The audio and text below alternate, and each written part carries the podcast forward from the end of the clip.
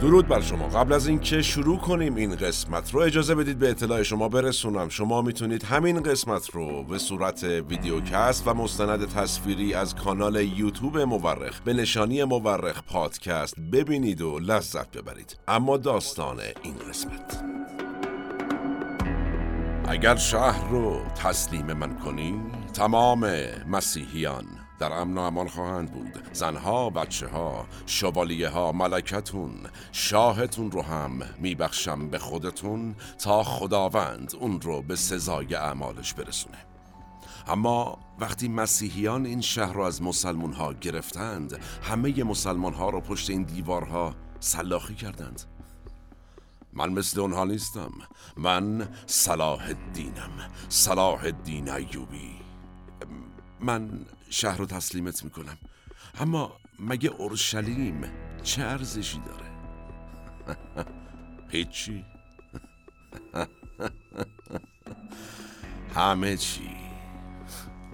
اینها دیالوگ هایی بودند. از فیلم قلمرو بهشت فیلمی از کارگردان بزرگ هالیوود ردلی اسکات. فیلمی که بخشی از تاریخ شهری کوهن به نام اورشلیم یا همون بیت المقدس رو روایت می‌کنه. دیالوگ هایی هم که عرض کردم بین دو شخصیت اصلی این فیلم رد و بدل شد. یعنی بین بالین ابلین یکی از نجیب زادگان صلیبی پادشاهی اورشلیم و صلاح الدین ایوبی. فرمانده بزرگ مسلمانان در جنگ های صلیبی. سوالی که فرمانده مسیحیان یا اون نجیب زاده از رهبر مسلمانان در فیلم در انتهای این فیلم می‌پرسه همون سوالی است که ما هم در این قسمت رفتیم سراغش. مگه اورشلیم چه ارزشی داره؟ بیت المقدس یا اورشلیم شهر مقدس برای تمام ادیان ابراهیمی چه تاریخی داشته که بعد از هزاران سال هنوز که هنوزه همین الان هم بوی خون میده؟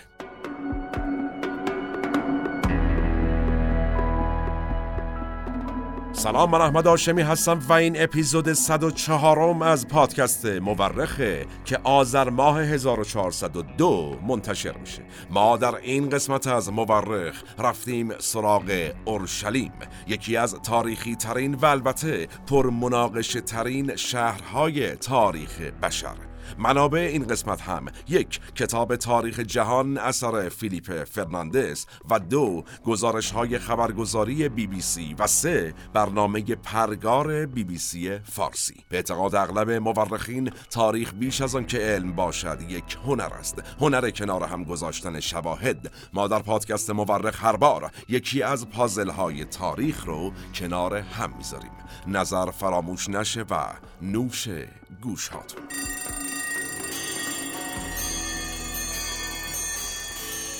اولین نشونه ای که از اورشلیم به جا مونده یک کتیبه است مربوط به هزاره دوم پیش از میلاد مسیح یعنی چیزی بیش از چهار هزار سال پیش.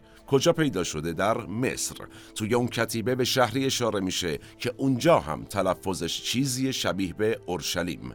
گفته شده که در اون کتیبه مردمانش دشمنان فرعون هستند. اور یعنی شهر در ادامش نوشته شده سالم یا سالیم یا همون شالیم و باز همون شلیم. این هم در موردش البته بحثه که منظورش دقیقا چی بوده در کتیبه؟ از اسم بردن یا اشاره به این اسامی؟ یعنی آیا یکی از پادشاهان یا خدایان کنعان بوده یا چیز دیگری؟ که این رو دقیقا هنوز مورخان نمی‌دونن. اما فارغ از این بحث با توجه به اینکه اولین اسمی که در تاریخ به این شهر اطلاق شده اورشلیمه که عرض کردم ما هم در این قسمت از مورخ این شهر رو اورشلیم صدا خواهیم کرد. گرچه ممکنه در بحثمون گاهی با نام بیت المقدس هم صداش کنیم که بیشتر بین مسلمین رواج داره این اسم. هرچند بیت المقدس یا بیت المقدش هم نامی است کنعانی و به همین دلیله که یهودیان هم ازش استفاده می‌کردند و می‌کنند. یه نکته بگم توی پرانتز. امروز روز اگر در اسرائیل به این شهر بگیم بیت المقدس یا برعکس بریم در اعراب یعنی بین اعراب به این شهر بگیم اورشلیم در واقع یه کار سیاسی کردیم. کردیم اما در ایران ما این اسامی اینطوری ارزشگذاری سیاسی نشدند. یعنی خیلی گیری روش نیست در تاریخش. و باز وقتی به تاریخ در واقع پارسی تاریخ نگاری پارسی رجوع می‌کنیم می‌بینیم که در تاریخ ما از هر دو اسم یاد شده. با همه این توضیحات اجازه بدید با هم سفری کنیم. با چه هدفی؟ نازک شدن روی تاریخ اورشلیم و آنچه بر سر این شهر گذشت. سفری که بناست بسیار عجیب و دراز باشه.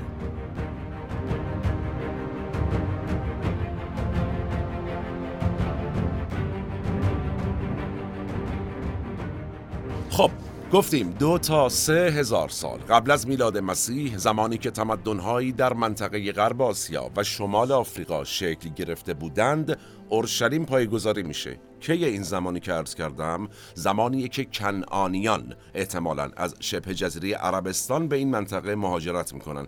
البته لازم این رو هم عرض کنم که اون زمان زبان این قوم عربی نبوده. در واقع زبان تمام اقوام اون منطقه سامی بوده و در ادامه زبانهای عربی و عبری امروزی از همین زبان سامی منشعب میشن به هر حال تاریخ رو که جلو بیایم بعد از این مهاجرت شاخه ای از کنعانیان به نام یبوسی ها قدرت پیدا می کنند در اون منطقه و بر این منطقه حکم فرمایی می کنند.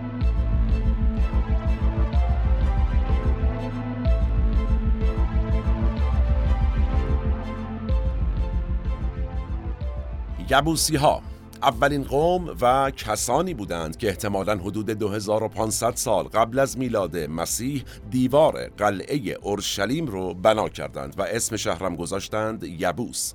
بعدها این شهر بین یبوسی ها به اورسالم هم معروف میشه و در ادامه بنی اسرائیل به رهبری داوود پیامبر میان یبوسی ها رو شکست میدن و اسم شهرم میشه شهر داوود و تا پایان دوران پسر داوود یعنی حضرت سلیمان هم اسم شهر داوود میمونه. تا دوباره برمیگرده به همین اورسالم یا در واقع بعدش اورشلیم. روایتی هست که میگه یبوسی ها به نوعی اجداد اعراب هستند. 1200 سال قبل از مسیح یا در واقع 200 سال قبل از ورود حضرت داوود به این منطقه فلسطینیان هم وارد این منطقه میشن. یعنی چی؟ یعنی یک قبیله به اسم فالستین از جزیره کرت یونان مهاجرت می‌کنن میان وارد این منطقه میشن. 200 سال بعدش یعنی هزار سال قبل از میلاد مسیح بنی اسرائیل به رهبری داوود میان شهر رو تصرف می‌کنن. پس این تاریخ وجود فلسطینیان یا فلسطینیان برمیگرده به اون زمان. به هر حال داوود رهبر اصلی یهودیانه که بین مسلمانان هم پیامبر محسوب میشه و چه اتفاقی میفته. داوود شهر اورشلیم رو به دست می‌گیره و البته احتمالا یبوسی ها و فالستینی ها رو بیرون نمی‌کنه اون زمان. اونها هم در اورشلیم کنار یهودیان زندگی می‌کردند. احتمالا با خوبی و خوشی دوام نبوده. اینم تو پرانتز عرض کنم. اینکه بنده مدام از کلمه احتمالا دارم استفاده می‌کنم اگرم برگردیم به قسمت های ابتدایی مورخ که درباره به طور مثال ادیان اقوام پیدایش انسان صحبت کردیم اونجا هم خیلی از کلمه احتمالا استفاده کردم. چرا؟ برای تاریخ باستان خیلی نمیشه با هیچ سند تاریخی به صورت قطعی صحبت کرد.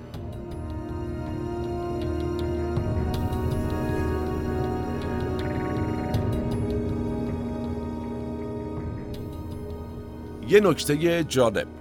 تو متون دینی اینجوری اومده که چون دست داوود در فتح اورشلیم به خون آلوده شد خداوند بهش دستور داد که شما حق نداری اینجا چیزی از خودت به جا بذاری چون دستت خونیه. نتیجه داوود چهل سال در اورشلیم حکم فرمایی می‌کنه رهبری می‌کنه بدون اینکه چیزی اونجا بسازه. اما پسرش یعنی حضرت سلیمان نبی که بعد از پدر به قدرت می‌رسه 33 سال حکم فرمایی می‌کنه و اولین بنا های پادشاهی یهودی رو در این شهر ایشون ایجاد می‌کنه. یکیش هیکل سلیمان یا همون معبد سلیمان. این البته روایتی بود که در کتب دینی ادیان ابراهیمی اومده. گرچه که ما هنوز نمی‌دونیم معبد سلیمان کجا هست اصلا. کسی نمی‌دونه. یهودیان معتقدند که معبد سلیمان درست زیر مسجد الاقصا قرار داره. میگن زیر این مسجد درون تپه موریا قرار داره. معبد سلیمان تپه موریا. تو قسمت مربوط به ساختار اسرائیل و فلسطین در پادکست مورخ عرض کردیم ما مفصل یهودیان بارها و بارها در سالهای اخیر تونل هایی حفر کردند که برسن به این هیکل سلیمان یعنی معبد سلیمان. زیر مسجد الاقصی رو کندن.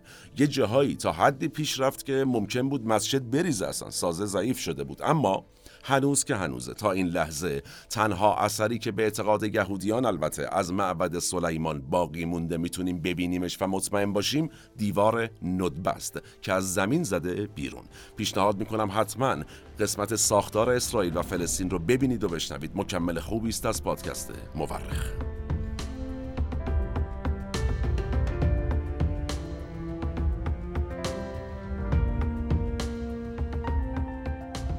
اما سوال آیا معبد سلیمان واقعا زیر زمینه یا کل این داستان ها افسانه است؟ جواب اصلا مشخص نیست شاید افسانه است شاید نیست بذارید یه مثال بزنیم که با هم بهتر درکش کنیم. این قطعیت داره در تاریخ یک شهری به نام هگمتانه زمانی مهد تمدن بوده در ایران زمین در کشور ما. پایتخت حکومتی مادها و پارتها و همینطور پایتخت تابستانی هخامنشیان هم بوده. از اون طرف کاوشگران تونستن یه آثاری از این شهر باستانی هگمتانه یا همون اکباتان رو کجا پیدا کنن؟ تو منطقه تپه باستانی هگمتانه کشف کردن اونجا. یعنی می‌دونن شهر هگمتانه حدود همین شهر همدان امروزی قرار داشته اما هنوز که هنوزه به آثار دقیقی از این شهر باستانی دسترسی پیدا نکردند باستان شناسا پس چه نتیجه می‌تونیم بگیریم؟ اینکه اثری قطعی از این شهر بزرگ یا حکمتانه پیدا نشده نمی‌تونه به معنای نفی اساسش باشه. یعنی نمی‌تونیم بگیم کلا نبوده و نیست. از اون ورم نمی‌تونیم بگیم کلا هست صد درصد. در مورد معبد سلیمان هم داستان همینه. یعنی اگرچه اثر مشخصی ازش پیدا نشده اما این باعث نمیشه کلا بگیم معبد سلیمان افسانه است. حتی با وجود اینکه با روایت های اسطوره‌ای و دینی مخلوط شده داستان در طول تاریخ. منظورم چی از این مخلوط شدن یعنی ممکنه همون جایی باشه که یهودیان میگن مثلا میگن زیر مسجد الاقصاص شاید واقعا اونجا باشه شاید کلا اصلا اینجا نباشه یه جا دیگه باشه و ممکنه کلا از اساس افسانه باشه. معلوم نیست. البته روایت های تاریخی زیادی درباره معبد سلیمان وجود داره که این می‌تونه به ما این نتیجه رو بده که معبد سلیمان نمی‌تونه کلا افسانه باشه. تو پرانتز اینم بگم قانونی هست. بین مورخان آقای فیلیپ فرناندز مطرح کرده. به نام قانون فرض. یعنی چی؟ یعنی اگر در یک بازه زمانی از یک فرد یا اتفاق زیاد صحبت شده باشه حتی به صورت تاریخ شفاهی و سینه به سینه و چه بهتر که ازش آثاری مثل کتیبه چیزهایی از این دست موجود باشه ما می توانیم بر آن فرض بگوییم همچین شخصی یا اتفاقی یا همچین جایی بوده است. مثل داستان ادیان بسیاری از تمدنها فرزانگان تاریخ. حالا بحثش مفصل ما در پادکست مورخ در قسمت های شکلگیری ادیان یا انسان کجا متمدن شد یا قسمت های حالا این چنینی مفصل از این مسئله صحبت کردیم. پس زمانی که بسیار صحبت شده در روایت های تاریخی از جایی به نام معبد سلیمان می‌تونیم نتیجه بگیریم که احتمال خیلی زیاد افسانه نیست. و نهایتا شاید بنایی بوده که بعدا بر اساسش افسانه هایی به وجود اومده. یا حتی برعکس شاید واقعیت این معبد سلیمان بسیار عظیمتر و بزرگتر بوده باشه و افسانه هاش در تاریخ اومده باشن کوچیکتر نشونش داده باشن. همه اینها رو گفتم که باز به جواب اول برسم که آیا افسانه است یا نیست معبد سلیمان و جواب اصلا مشخص نیست. حالا این نتیجه بگیرم. ما و هیچ کدوم از مورخان تا به امروز نمی‌دونیم همچین مکانی وجود داشته است یا وجود نداشته است. اما همه مورخان یک چیز و صد درصد می‌دونن که همین مکان نامشخص در تقابل با اماکن مقدس سایر ادیان ابراهیمی اسلام و مسیحیت باعث بروز جنگ های خونین بسیاری در طول تاریخ بشر شده که تا همین الان هم که من و شما داریم با هم صحبت می می‌کنیم ادامه داره.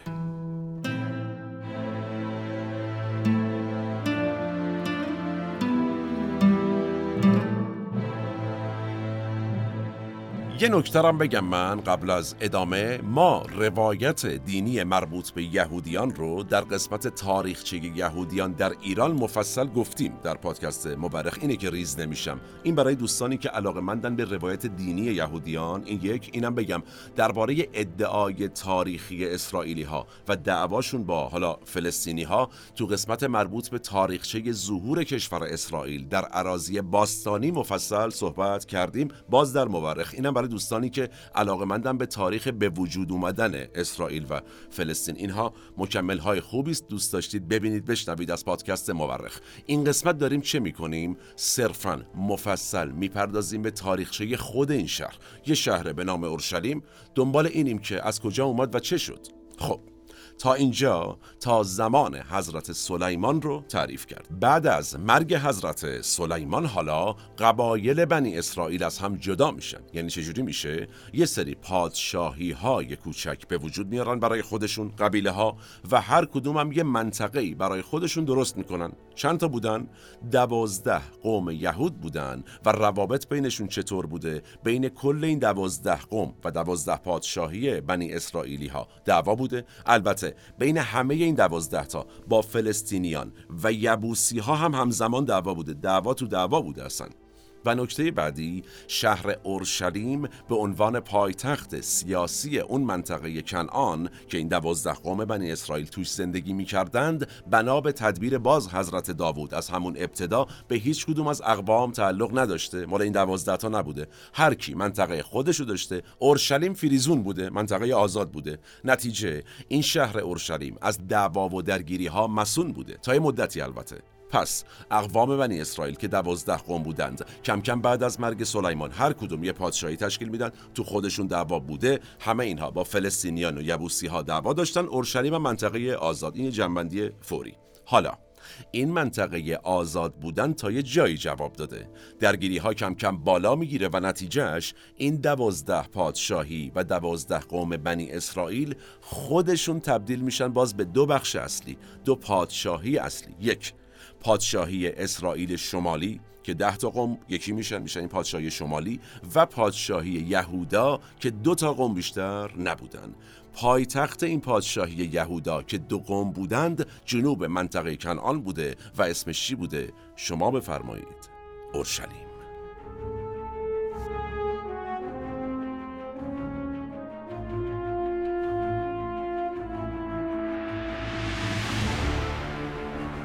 یه مقدار نازک شیم رو این بحث. این دوران دوازده قوم در دو قلم روی پادشاهی یعنی ده تا قوم یه طرف دو تا قوم یه طرف از نظر دینی مربوط به دوران پیامبری حضرت یعقوب. داستانم این بوده که حضرت یعقوب دوازده پسر داشته هر کدوم از اینا یه قوم داشتن برای خودشون. یعنی هر کدوم از این قوم های بنی اسرائیل از نسل یکی از پسران یعقوب بودند. باز میگم این روایتیه که در کتاب های مقدسی مثل تورات و انجیل و قرآن اومده ها. بعدا تاریخدان ها اومدن بررسی کردن دیدن واقعیت. احتمالا با این روایت های دینی ممکنه خیلی منطبق نباشه. به هر حال در بحث بنده نیست.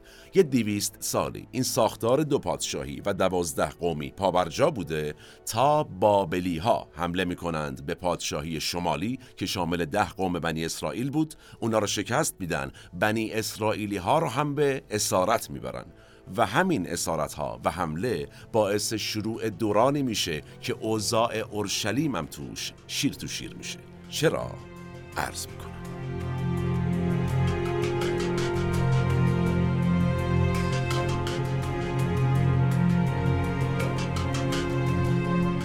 با تصرف پادشاهی شمالی اسرائیل بسیاری از اهالی این منطقه فرار می‌کنن. از دست بابلی ها میان پناه میارن به جنوب اورشلیم.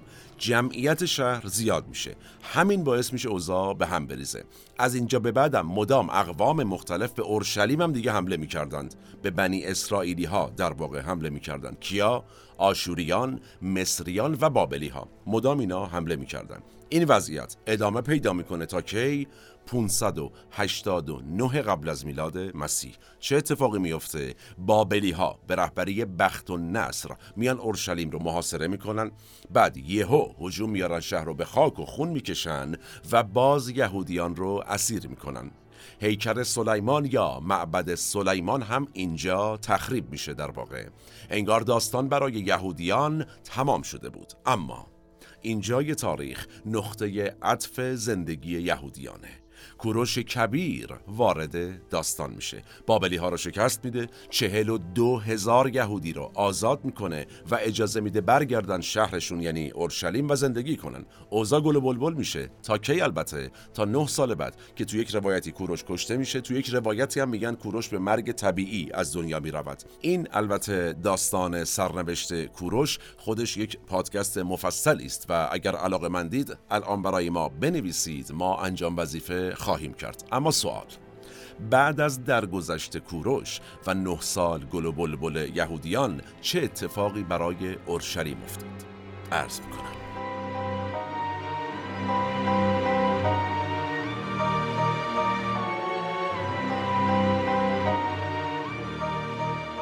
با رفتن کوروش از داستان تاریخ اورشلیم دوران شکوه یک رهبر بزرگ به نام اسکندر مقدونی آغاز شد.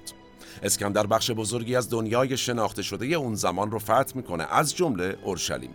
و نتیجه برای دوره ای اورشلیم میفته دست یونانیان. و میشه گفت اوزا در آرامش بوده که اسکندر میفته میمیره بند خدا. و نتیجه دعوا و درگیری بین جانشینان اسکندر بالا می‌گیره و اینجا دیگه نوبت رومیانه در تاریخ که بیان منطقه رو تصرف کنن. اورشلیم برای سالها دست رومیان بوده تا یه بند خدایی به نام یهودای مکابی که وابسته بوده به اشکانیان میاد علیه رومیان شورش می‌کنه یه سری هوادار پیدا می‌کنه و جمعشون می‌کنه و می‌تونه قدرت رو از رومیان بگیره و اورشلیم عملا میاد تحت حمایت اشکانیان و یهودیان. برای 103 سال از اون زمان مجددا بر اورشلیم حکومت می‌کنن تا دوباره رومیان میان قدرت رو پس می‌گیرن. چطوری؟ به رهبری آقای پومپه میان اورشلیم رو تصرف می‌کنن و باز اوضاع احوال برمیگرده به سابق. خب کوتاه مرور کنم. کوروش از دنیا میره اسکندر میاد فتح می‌کنه اورشلیم میافته دست یونانیان اسکندر که میمیره رومیان میان روی قدرت یهودای مکابی میاد قدرت رو از رومیان پس می‌گیره شورش می‌کنه. 103 سال یهودیان صاحب قدرت میشن دوباره تحت حمایت اشکانیان البته و باز رومیان به رهبری پومپه میان اورشلیم رو مجدد می‌گیرن. اما تو همین دوران یه اتفاق مهم دیگه در اورشلیم رقم می‌خوره. ظهور عیسی مسیح.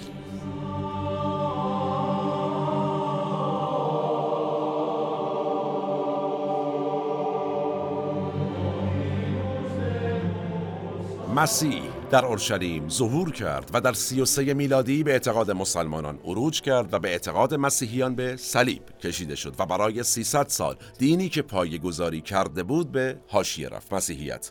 کیا صاحب قدرت بودند؟ گفتیم رومیان. اورشلیم پایگاه قدرت رومیان بود و تا حدودی پایگاه یهودیان هم بود در این دوران. و اگر خاطرتون باشه ما در قسمت تاریخچه کلوزیوم بزرگترین قتلگاه بشر در پادکست مورخ این رو مفصل توضیح دادیم که 이제 امپراتور روم. آقای وسپاسیان مثلا برای جور کردن بودجه ساخت همون بنای عظیم. کلوزیوم چه می‌کنه؟ حمله می‌کنه به اورشلیم غارت می‌کنه که پول داشته باشه. در واقع امپراتورهای روم یکی پس از دیگری پیرو آین رومی بودند و نتیجه چی بوده؟ با اورشلیم یهودی نشین مثل بچه سر راهی برخورد می‌کردن. مدام میریختن سرکوبش می‌کردن پولاشو میبردن. مثلا همین آقای وسپاسیان قبل از اینکه امپراتور بشه هم زمان امپراتور قبلی آقای نرون به عنوان فرمانده ارتش حمله می‌کنه به اورشلیم چرا که یهودیان شورش کرده بودند و می‌زنه به خاک و خون می‌کشه کل یهودیان و اورشلیم رو. این همون زمانیه که معبد دوم سلیمان هم که یهودیان بازسازی کرده بودند تخریب میشه. علاقه مند بودید؟ تاریخچه کلوزیوم در مورخ رو ببینید و بشنوید. بگذاریم.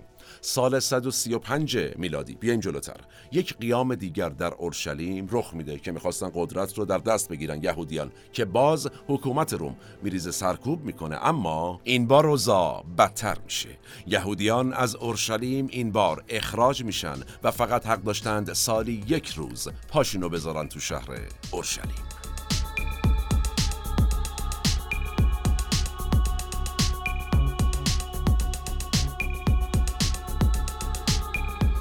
وضعیت برای اورشلیم به همین شکل پیش می‌رفته تا یک اتفاق مهم دیگه رخ میده و صورتبندی کل منطقه و اورشلیم رو تغییر میده.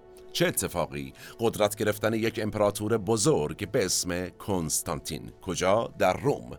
چرا قدرت گرفتن کنستانتین مهمه؟ چون ایشون برای تصاحب قدرت و تثبیتش میاد یک دین به حاشیه رفته رو دوباره میاره وسط میدون و گسترشش میده. مسیحیت رو. با به صلیب کشیده شدن مسیح یا به اعتقاد مسلمانان عروج مسیح عرض کردم 300 سال مسیحیت به گوشه رفت. این آقای کنستانتین میاد دوباره با توسل به دین مسیحیت قدرت خودش رو افزایش بده. خب یه مسابقه اجازه بدید اینجا مطرح کنیم حیفه. اگر دوستی اینجا الان برای ما بنویسه که ما در کدام قسمت مورخ. از این آقای کنستانتین صحبت کردیم و داستانش رو کامل روایت کردیم. تیم مورخ. به اولین دوستی که جواب درست رو بنویسه هدیه‌ای به رسم یاد بود تقدیم خواهد کرد.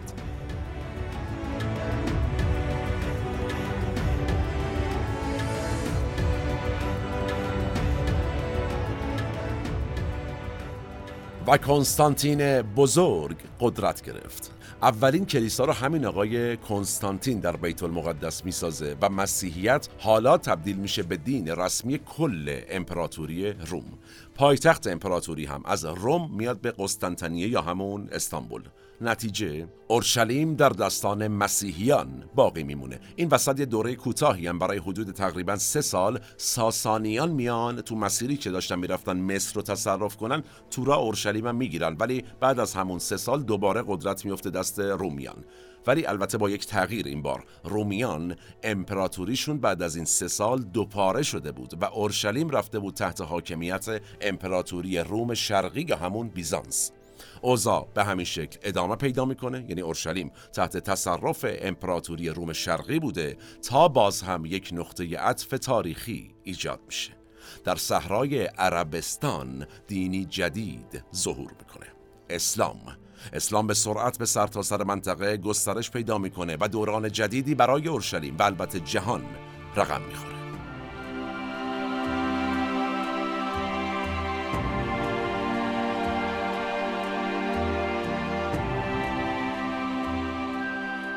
بعد از پیامبر اسلام خلفای راشدین حکومت جهان اسلام رو در دست گرفتند. اول ابوبکر خلیفه مسلمین شد و در ادامه عمر ابن خطاب جانشین او شد. در دوران خلافت عمر سرزمین های مسلمانان به شکل بی سابقه گسترش پیدا می‌کنه.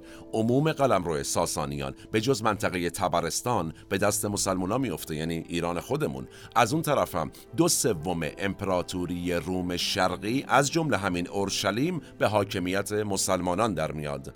در جنگی که عمر راه انداخت برای تصاحب اورشلیم جالبه یهودیان کنار مسلمان ها می جنگیدند علیه مسیحیان. این تنها جنگی است در تاریخ که یهودیان و مسلمونا آبشون توی جوب رفته و دوشا دوش هم شمشیر زدند. جالبه.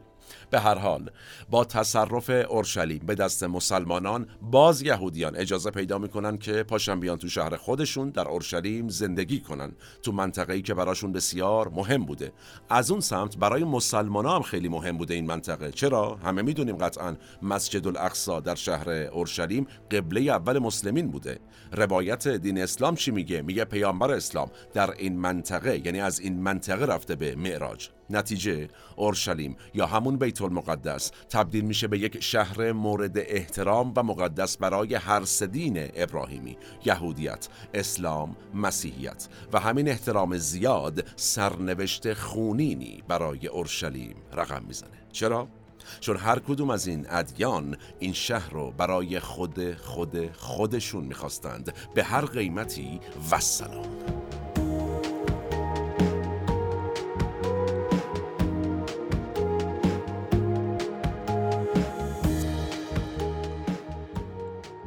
در دوران حکومت مسلمانان بر اورشلیم یا همون بیت المقدس اگرچه دورانی بود مثل دوران عباسیان که خیلی تبعیضهای دینی بالا گرفته بود اما مسیحیان و یهودیان هم اجازه داشتند برای برگزاری مناسک مذهبیشون پاشن بیان کجا؟ اراضی مقدس تو اورشلیم. و راحت باشن یه جورایی تا حدودی.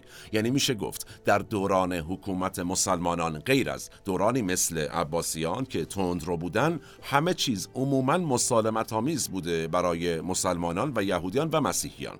تا یه اتفاق میفته توی این سفرهایی که انجام می شده که بیان در عراضی مقدس مسیحیان و غیره عبادت کنن دوستان مسیحی دمخور میشن با مسلمونا. مسلمونایی که حاکم بودن حالا. میگن چه خبر نظر شما چیه دین شما چی میگه دین ما چی میگه؟ اینجا. مسیحیان با یک مفهوم از اسلام آشنا میشن که ای کاش نمی‌شدن.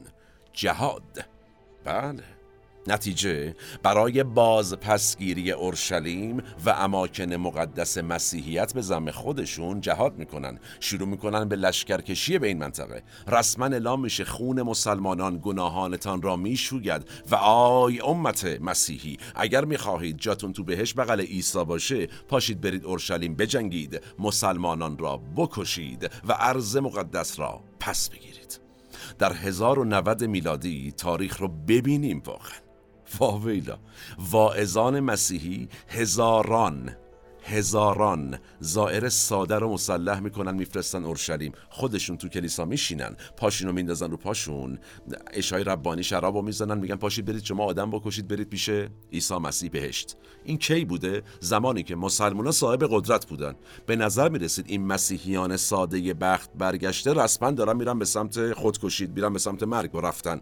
اما مصادف میشه. همین دوران و اتفاق با زمانی که بین شیعیان و سنی ها در دل جهان اسلام هم دعوا و درگیری بوده خودشون خودشون قبول نداشتن. و نتیجه اولین پیروزی بزرگ برای مسیحیان به دست میاد. و باز نتیجه جنگ های صلیبی آغاز میشه.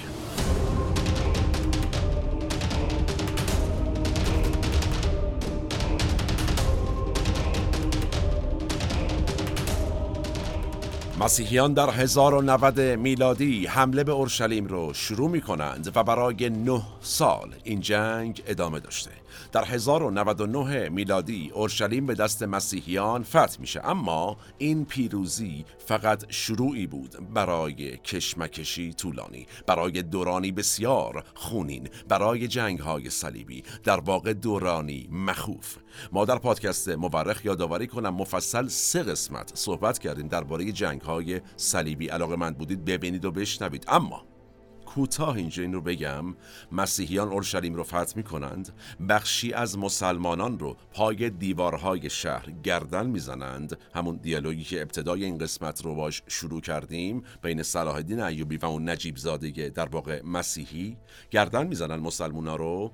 بسیار دیگه از مسلمونا رو اخراج می‌کنن اون زمان. این از مسلمونا. حالا نکته همین مسیحیان فتکه می‌کنن دعوا با مسلمونا بوده. یهودی ها هم جمع می‌کنن کنیسه شهر. همه رو با هم آتیش می‌زنن. صلیبیون بر اورشلیم حاکم میشند با این خونریزی ها قدرتی که زمانی که به دست میاد حدود صد سال ادامه پیدا می‌کنه.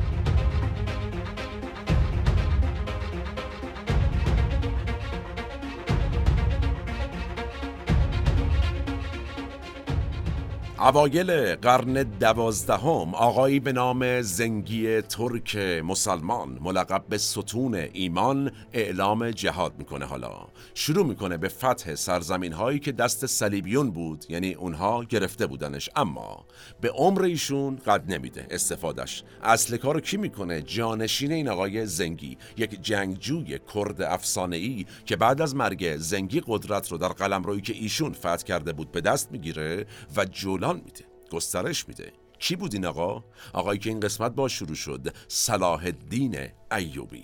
سال 1187 میلادی اورشلیم رو صلاح الدین ایوبی فتح می‌کنه. البته همونطور که ابتدای این قسمت عرض کردم مجموعاً با رعایت انصاف با مسیحیون برخورد می‌کنه.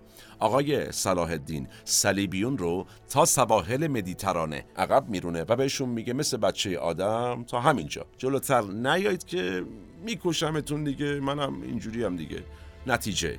باز اورشلیم یا همون بیت المقدس به دست مسلمانان افتاد.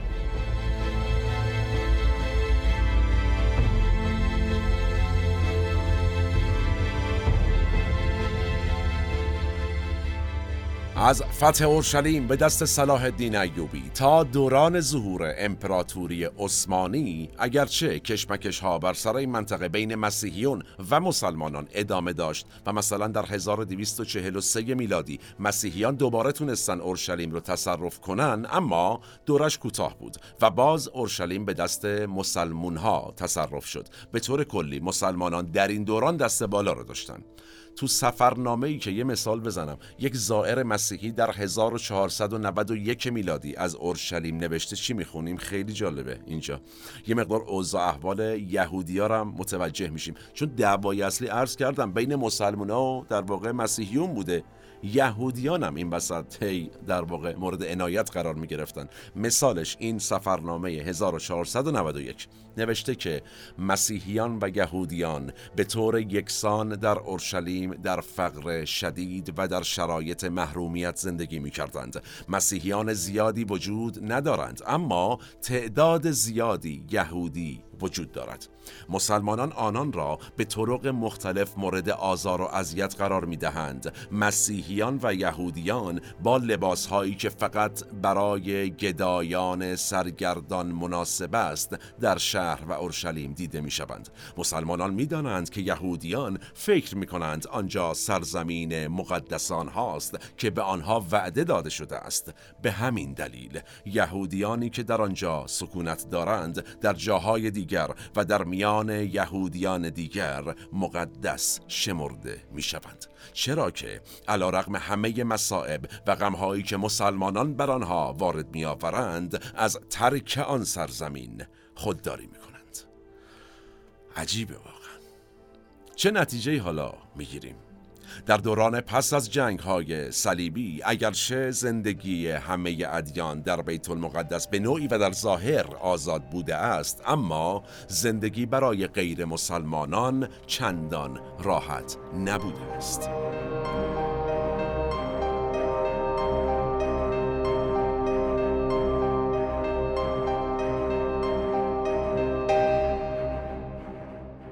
و بیایم جلوتر. 1299 میلادی در منطقه اوراسیا یک قدرت جدید ظهور می‌کنه. قدرتی به اسم عثمانی. امپراتوری عثمانی روز به روز گسترده تر میشه و مناطق بیشتری هم تصرف می‌کنه. یکی از این مناطق که در 1517 میلادی تصرف شد همین اورشلیمه ما درباره ظهور عثمانی و مناسبات این امپراتوری با ایران صفوی قبلا یک قسمت مفصل در مورخ صحبت کردیم. پیشنهاد می‌کنم واقعا از دستش ندید. اما در تمام طول عمر امپراتوری عثمانی سرنوشت بیت المقدس بذارید. ببینیم چجوری بوده. سوال.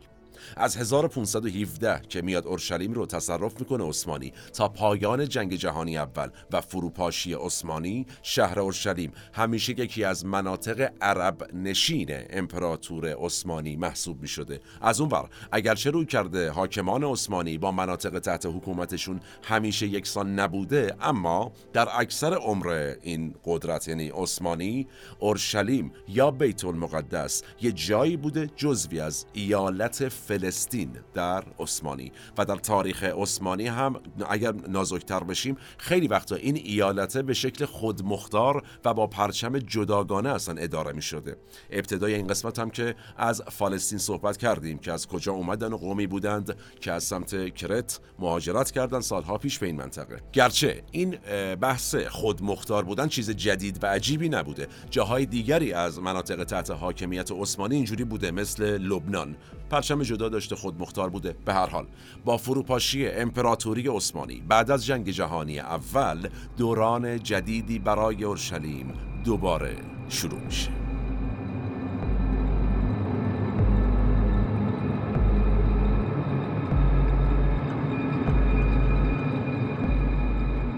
اوایل قرن بیستم 8 درصد از جمعیت بیت المقدس کلا یهودی بودن. جمعیت اورشلیم یا بیت المقدس جالبه هرچی قرن بیستم میایم جلو به خصوص بعد از فروپاشی عثمانی و رفتن اورشلیم تحت حاکمیت انگلستان تعداد یهودیان سر به فلک می‌ذارن. عملا یهو همه از اروپا و جاهای مختلف مخصوصا اروپا جمع می‌کنن میان اورشلیم. یه جورایی میارنشون. تا بعد از جنگ جهانی دوم کشور اسرائیل در این منطقه تأسیس میشه. ما در قسمت ظهور اسرائیل در پادکست مورخ خیلی نازک شدیم و واضح و کامل تعریف کردیم چه شد و چی بود. پیشنهاد می‌کنم حتما ببینید. بگذاریم. در رابطه با ادامه داستان تاریخ اورشلیم و حالا بیت المقدس فلسطین و و و از بعد از تشکیل شدن این کشور کشور اسرائیل حالا به نوعی در واقع فلسطین فقط کافی است به نظر بنده یک نگاه به اخبار بکنیم. حتی به اخبار امروز هم وقتی نگاه بکنیم کلیات وضعیت دهه های اخیر این شهر هم می‌تونیم متوجه شیم به راحتی. خیلی دیگه تاریخ نیست. یعنی چی؟ کماکان خونها در عراضی مقدس در حال ریخته شدنه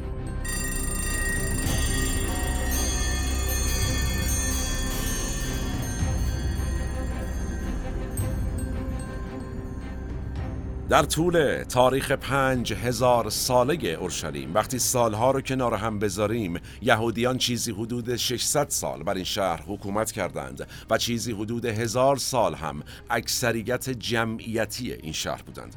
البته فقط در همون دوران 600 ساله بوده که اورشلیم پایتخت یک حکومت بوده. در هیچ دوران دیگری چون این جایگاهی نداشته شهر اورشلیم. اما تا پیش از ورود یهودیان به این شهر سومری ها، کنعانیان، یبوسی ها و حتی مصریان در این منطقه زندگی می کردند.